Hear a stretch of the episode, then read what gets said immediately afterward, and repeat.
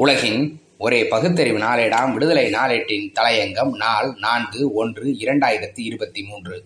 ஜெய் ஸ்ரீராம் கோஷம் போட வேண்டுமா? மத்திய பிரதேசம் காட்வா மாவட்டத்தில் உள்ள பங்கனா என்ற ஊரில் இஸ்லாமியர்கள் மற்றும் இந்துக்கள் இரண்டு மதத்தினரும் சமமான எண்ணிக்கையில் உள்ளனர்.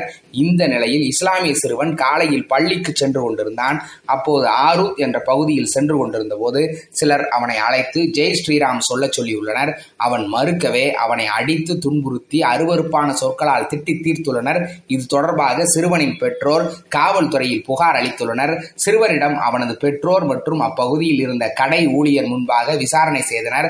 அப்போது அச்சிறுவன் காவல்துறையினரிடம் கூறியதாவது நான் தினமும் பள்ளிக்கு இந்த வழியாகத்தான் செல்வேன். அப்போது அங்கு இருந்த சிலர் என்னை அழைத்தனர். நான் அவர்களிடம் சென்றபோது அவர்கள் என்ன படிக்கிறாய்? என்று கேட்டனர்.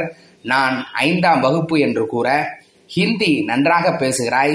உருது பேசாதே என்றும் கூறிக்கொண்டே இருந்தனர். இதனால் எனக்கு பள்ளி செல்வது தாமதமானது. நான் செல்ல முற்படும் போது ஜெய் ஸ்ரீராம் சொல் என்றார்கள். நான் பள்ளி செல்வதற்கு தாமதமாகிறது என்று கூறினேன். அப்போது ஒருவர் என்னை கன்னத்தில் அறைந்தார். மற்றொருவர் என்னை அறைந்தார். பிறகு நான் பயந்து ஜெய் ஸ்ரீராம் என்று கூறினேன்.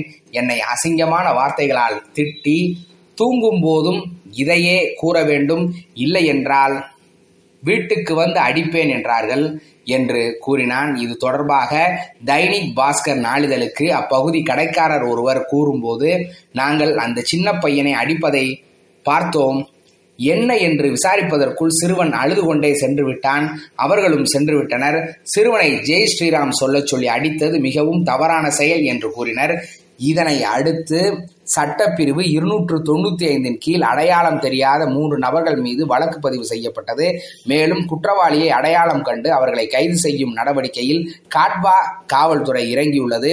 மாவட்ட காவல்துறை ஆணையர் அனில் சிங் கூறும்போது மதவிரோத நடவடிக்கை மற்றும் மத மோதல்களை உருவாக்கும் இதுபோன்ற நடவடிக்கைகளை காவல்துறை வேடிக்கை பார்த்து கொண்டிருக்காது. குற்றவாளிகள் விரைவில் பிடிபடுவார்கள் என்று கூறினர். இதே மாவட்டத்தில் இஸ்லாமிய மாணவியை நீ இந்திய கலாச்சாரத்தை நேசிக்கிறாய் என்றால் பொட்டு வைக்க வேண்டும் என்று ஆசிரியர் ஒருவர் மிரட்டிய நிகழ்வு சில மாதங்களுக்கு முன்பு நிகழ்ந்தது குறிப்பிடத்தக்கதாகும்.